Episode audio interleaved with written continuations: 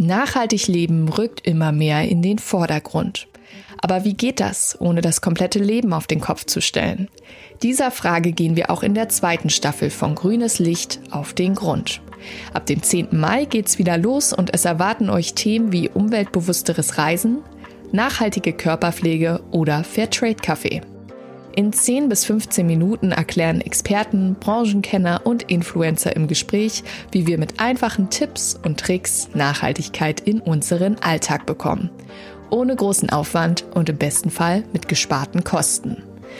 Wir erfahren auch, welche Produkte wirklich nachhaltig sind und bei welchen eine Mogelpackung dahinter steckt. Freut euch auf spannende Themen, die das Leben nachhaltiger machen. Einfach und nah dran am Alltag. Die zweite Staffel von Grünes Licht erscheint ab dem 10. Mai auf Spotify, Apple Podcast und überall sonst, wo es Podcasts gibt.